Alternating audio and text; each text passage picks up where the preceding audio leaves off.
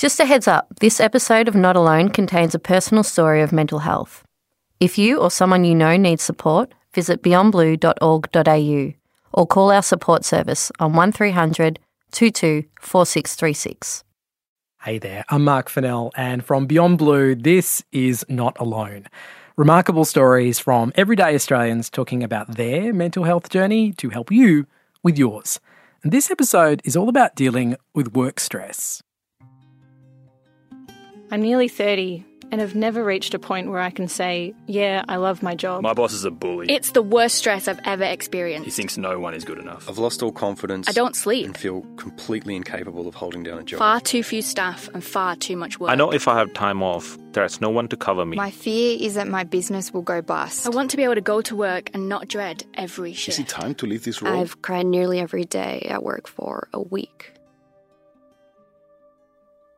I remember a situation of a young guy that I worked with, and he didn't provide something that I had asked him to do.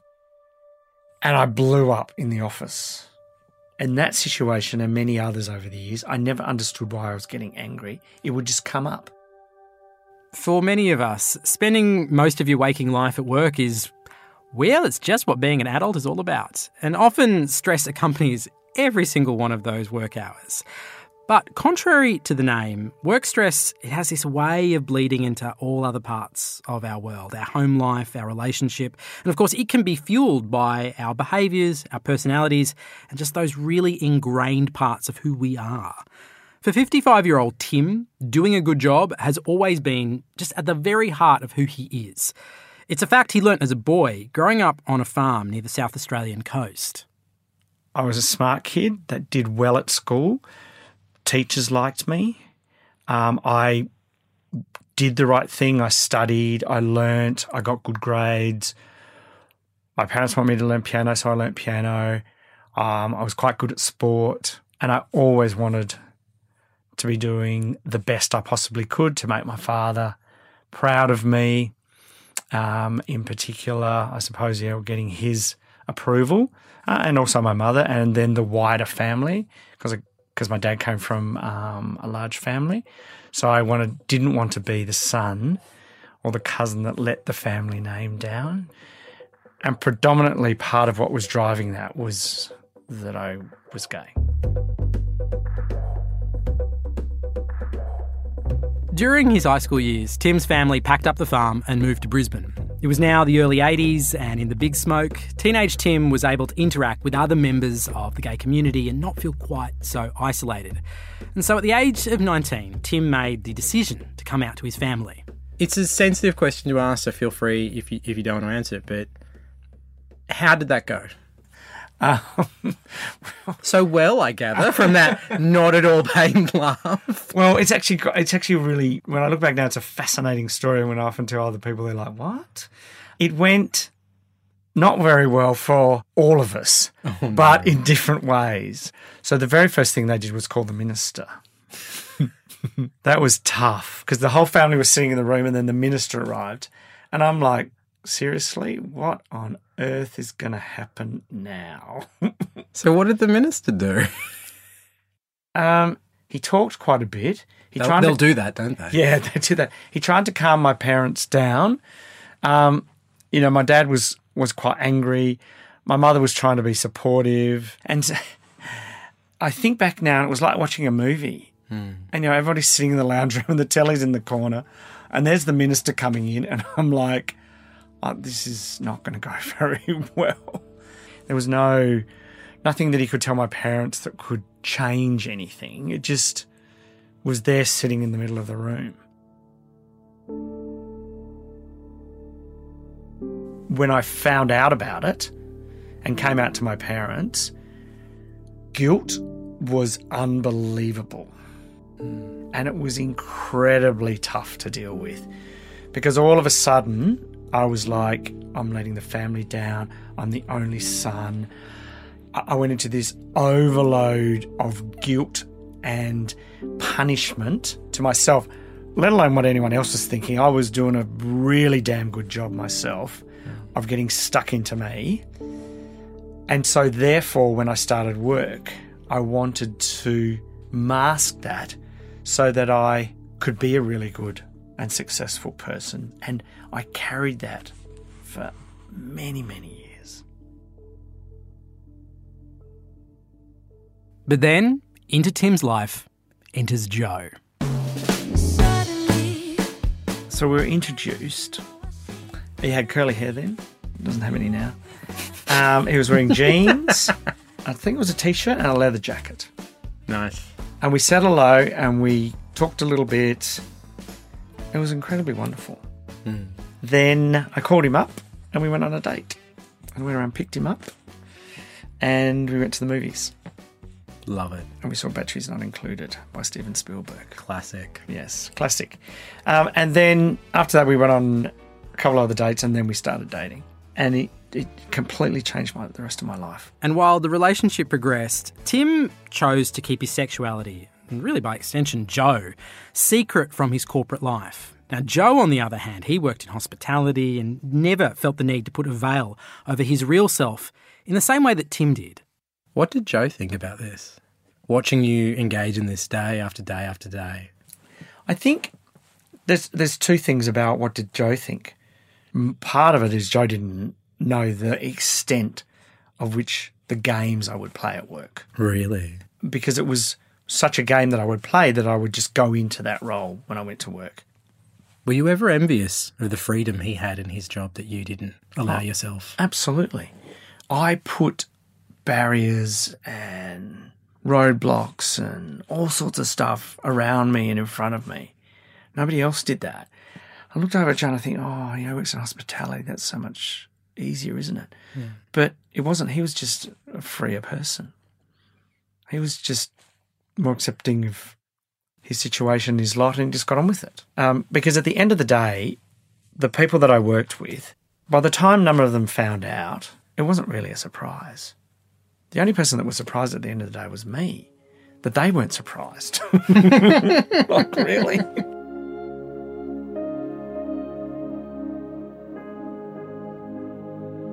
Tim's sexuality, a secret he had maintained for so much of his life, was now out in the open. And though, in a sense, a weight had been lifted from his shoulders, the unhealthy pressure he put on himself to succeed, that was still very much deeply ingrained, like this static, faintly playing in the background of a movie. Then, in 2007, Tim left his job in the corporate world to establish a small bookkeeping business with a friend. The idea was that Tim would be the salesman and the marketer, while his business partner brought the technical knowledge. And Tim says the philosophy for the business, true to form, was simply just be really good at it. Why was it important to you to, to have something of your own? You were building up from, from something small. Okay. I was um I was in corporate and I was kind of restless and feeling unfulfilled, not feeling like I was going anywhere or things didn't seem to be coming together for me. So I thought, I'll go and start my own business. Now I'd always wanted to do that. I always wanted to be in charge. And I thought this would be a great thing to do. Did it also present a whole new, different set of stresses and challenges? Because I imagine it might have. Running a small business is not for the faint hearted. It is incredibly challenging. There is certainty, there is uncertainty, there are many masters, your team, ATO, your clients, your suppliers. Often it's incredibly isolating. You know, very, very stressful. The pressures at work grew, and soon the cracks got wider and deeper. There were a number of things that were happening at work that were unhealthy, and I'm not very proud to say had occurred. There was one client in particular that I had worked with in corporate who was also now a client of mine. And I remember a situation where they rang and they weren't happy with something one of my staff had done. So I got the information. Then instead of logically going and talking to my staff member, I would accuse them of doing the wrong thing. So I went straight from this person told me this, so therefore it must be true. So now I'm going to come over and I'm going to accuse you you've done the wrong thing. And do you know how important this customer is to us? And you've done something wrong. And do you know how bad that is for the business? You seem so ashamed. Because that's not who I am. Everything that went wrong, I took personally and often then unloaded onto somebody else. Over the years, I had some great people working for me and they would move on. Do you think they moved on because of you? Sometimes they did. Absolutely. Remember one case, I had a young guy working for me. He was a great guy. He really did well with clients. And then he comes to me and goes, I'm resigning. And I'm like, crap. So I go immediately into what's wrong with me. Hmm. So I flip it around. Instead of blaming the staff member about the client, I blame Tim about him leaving. How was your sleep during this time? I would wake up in the middle of the night and I would check my bank account to see if customers had, had paid. Because have we got enough cash flow? Are we going okay? The other side of it would be I'd wake up in the middle of the night and I'd check my email. What if a staff member was resigned? What if some, what if somebody else leaves me? How, how am I going to deal with that? Incredibly illogical, but part of the pattern that I was in around taking everything personally. There's something wrong with me. What am I not doing right? How is Joe dealing with all this at this point? Joe is an incredibly strong man. He's very calm and he has a real resilience. Well, he had to because we're still together. so he had an incredible resilience. I would bring home the problems of work and I would literally dump them on the kitchen bench and I would go over and over and over them. It would go on and on and on. I'm lucky he just didn't pack up out the door. Why do you think he didn't? Because he loves me.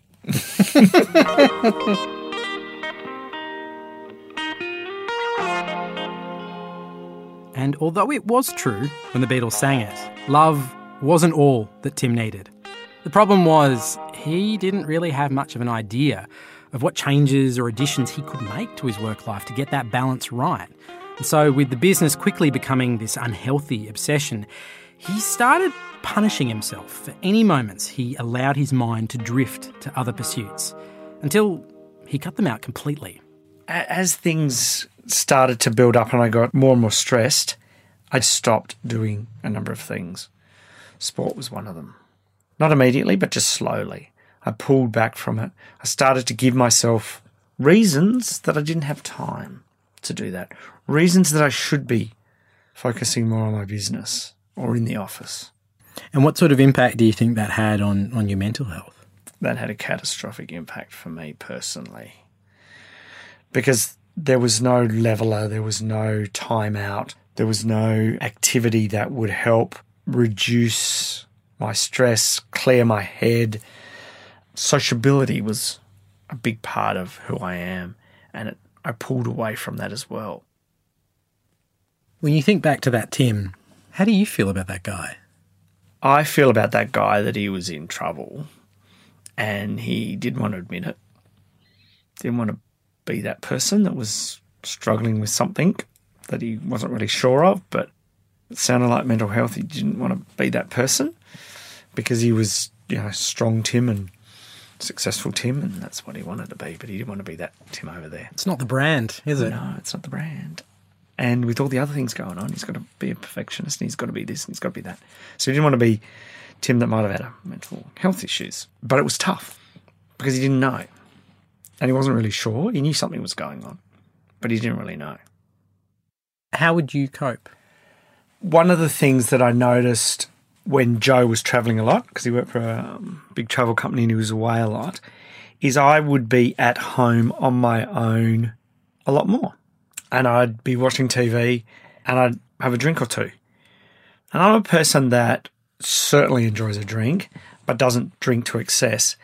But the regularity of this started to increase. And that coupled with no exercise wasn't good for me. How so?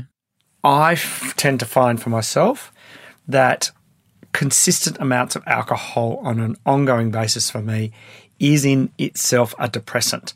Now, some people say, well, that can be for anyone. Absolutely. But for me, it kind of affects me quite dramatically. And so when I was starting to be at home on my own and drink more regularly, it was not a very good combination. Joe, like all the great partners, he was Tim's rock, but things had reached this point where Joe just didn't know how to help Tim. Joe would say to me, I just want you to be happy, Tim. And they were incredibly genuine incredibly caring words, but they were really, really hard to hear because I knew that that's what he wanted and I wanted to do that for him. And I knew that I wanted it and I didn't know how the hell to get there. And so it was kind of like he had a megaphone and he was standing there right next to my ear going, I just want you to be happy. It was deafening because I didn't know what to do. The defining point came where it was incredibly stressful at home. And Joe and I got to the point that we, that I finally admitted that I couldn't fix it myself. Because I had spent quite a long period of time going, um, I'm a clever man. I'm, I know how to fix this. I'll get back to my sport. I'll make myself happy. I finally admitted that I could not do it on my own. I was smart enough to realize finally that if I allowed this to play out further, that I would lose a lot. And if it was Joe, it would have been everything. So, with Joe's encouragement and support, Tim reached out to a mental health professional. When you first walked into a therapist's office, what was going through your head? What was going through my head was Am I going to play a game hmm. and only share some information or just drip feed them a bit or just be, you know, Tim's actually okay, but I think I better tell you this bit. But you're now going to tell me that everything's all right. Am I going to play that game or am I going to finally lay it all out and get some help? So, what did you decide to do? I laid it all out and got some help. I, I couldn't play that game and then go home to Joe, but I couldn't play that game because I was exhausted. Right. I was it was time. So it was time to lay it all out. I think there'll be lots of people listening to this that have heard the concept. They're probably seen it in movies and TV shows, Yeah. but the actual experience of it, a real life Australian experience of it, it's probably quite foreign. So, what surprised you when you went and got therapy therapy? Which is not its technical term, but let's imagine that it ah, is. Okay, that's a very good term. Huh? You know what it was like? I was when I told somebody at work that I was gay and finally got it off my shoulders. All of a sudden, I had someone in front of me that their sole existence for that period of time with me was to take care of me. When you were 19, your parents called a priest and you sat in a room and you felt like a problem to be solved. How different did this feel? Um, this felt like I was in control and I was going to make a change in my life, no matter what. And it made me feel really, really good. During those therapy sessions, Tim gets a diagnosis of depression and anxiety. How did it feel when those words were said? Did they ring true? Please tell me you laughed exactly like you're I- laughing right now. Well, it's like, remember when I finally started telling people at work, and most of the time they were like, yep, they were either don't really care or like, seriously, this is my life. or tell me something I don't know. yeah, that's like, like, so, you know, which bit is it? And all of a sudden I'm sitting there going, seriously, I kept all that bloody secret and tiptoe around hiding that for that? um, it was, it, it was just the same. Seriously? I've been, I can sort this all out and I can fix this. And those people over there are the ones that are struggling with, you know, anxiety or um, depression or that. That's not me. Like, serious? Like, I'm a really smart dude. How did I become so not so smart? From there, things got better. Slowly, Tim stopped bringing his work problems home with him and dumping them on Joe. He started sleeping through the night again. He stopped blaming himself for every little thing that went wrong. in work situations, I was calmer. I could have a rational discussion with a client about what we could or couldn't do for them before I jumped in to blaming my mm. staff member. All of a sudden, smart, logical, informed him could have a rational conversation with people and support his team. And I'm not saying that everything changed immediately, but it was kind of like I slowly came out of this fog and haze and I could start to see clear daylight everywhere. In addition to the therapy sessions, Tim made significant changes to other areas of his life too. Uh, he found a business mentor who helped him better manage the balance between work and life. Actually, he became a mentor himself, finding purpose in helping others.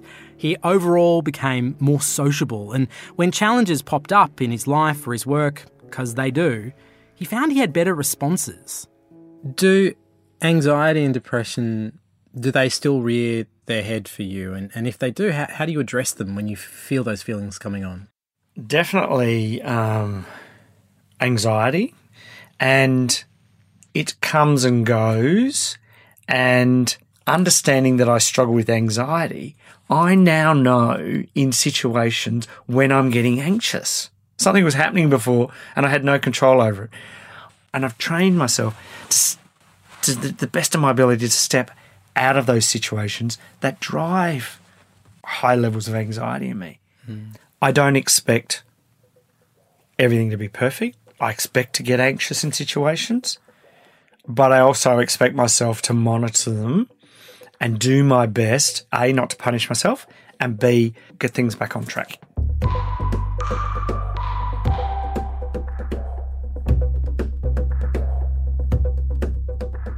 Work stress is one of those things that can manifest in a lot of different ways, not just the way it manifested for Tim. So, are there things you can take from Tim's story that can help you? Well, that is why we have Beyond Blue's lead clinical advisor, Dr. Grant Blashki. Dr. Grant, nice to see you again. Great to see you.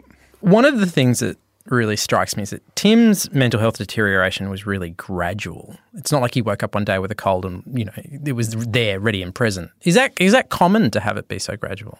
Absolutely. It's one of the things I guess I like being a GP as well is you just see the messiness and the subtlety of how things happen. So it's not a sudden wake up in the morning, I've got depression. You know, be a process, you know, withdrawing from things, a few losses, you know, getting a little bit preoccupied with some negative things. So it's more gradual. I guess one of the things that strikes me with Tim's story is when it first started, he tried a few things which actually made it worse. Mm. You know, he backed off his exercise, he wasn't getting enough sleep, he was, you know, up on his phone half the night. Um, he tried a bit of alcohol, and this pretty typical sorts of things people will do. Tim's story is fascinating because it sits at the nexus between uh, obviously his issues around his sexuality uh, and also his work and, and how those two things interacted. Are there more general tips and strategies you can give people about how to deal with work life balance if, if you're getting that balance not quite right? Yeah. So uh, the whole issue of work and mental health is a really close connection. Many people spending many of their waking hours in their workplace. I think uh, a couple of tips for trying to keep that balance is keep the boundaries between work and home. And in Tim's case, you know, he's looking at emails and bank statements in the middle of the night on his phone the electronic access to people is sort of a, a blessing and a curse. Mm. So create some boundaries around that. He also talked about how with his partner, how he was sort of using his relationship in a way to debrief about every minutia problem he had at work, and that became a little bit of a problem for the relationship that he identified. So I guess if someone's got a very stressful work environment, yes, you get some help from your partner, but maybe it's time to get a business mentor or to speak to a psychologist if you're really sort of running into trouble with it. Mm. And lastly, of all the things that Tim and I talked about, what for you was probably the most surprising thing, the thing that stayed with you? Oh, the the thing that I loved about your interview with with Tim was when he realised not only were people not judgmental about him being gay, but when he told them he had a mental health issue, they went, "Oh, sorry to hear that. How can we help? Let's move on." You know, and and I think you know that huge gap between how worried he was about all this stuff, and that in the end, people were very supportive. For that one moment in a year like this, faith in humanity has been restored. Absolutely, loved it. Dr. Grant, it's lovely to see you again. Thanks so much. Thank you. So on the 20th of October in 2018, over 30 years after Joe and I first met, we got married. Some might say I was dragging Joe up there because it looked like I was a young kid running to the playground. and we walked up in front of everybody, and then we stood there, and I could not have been happier. And that was where I got to after struggling for a number of years in a place where I didn't think it would come back.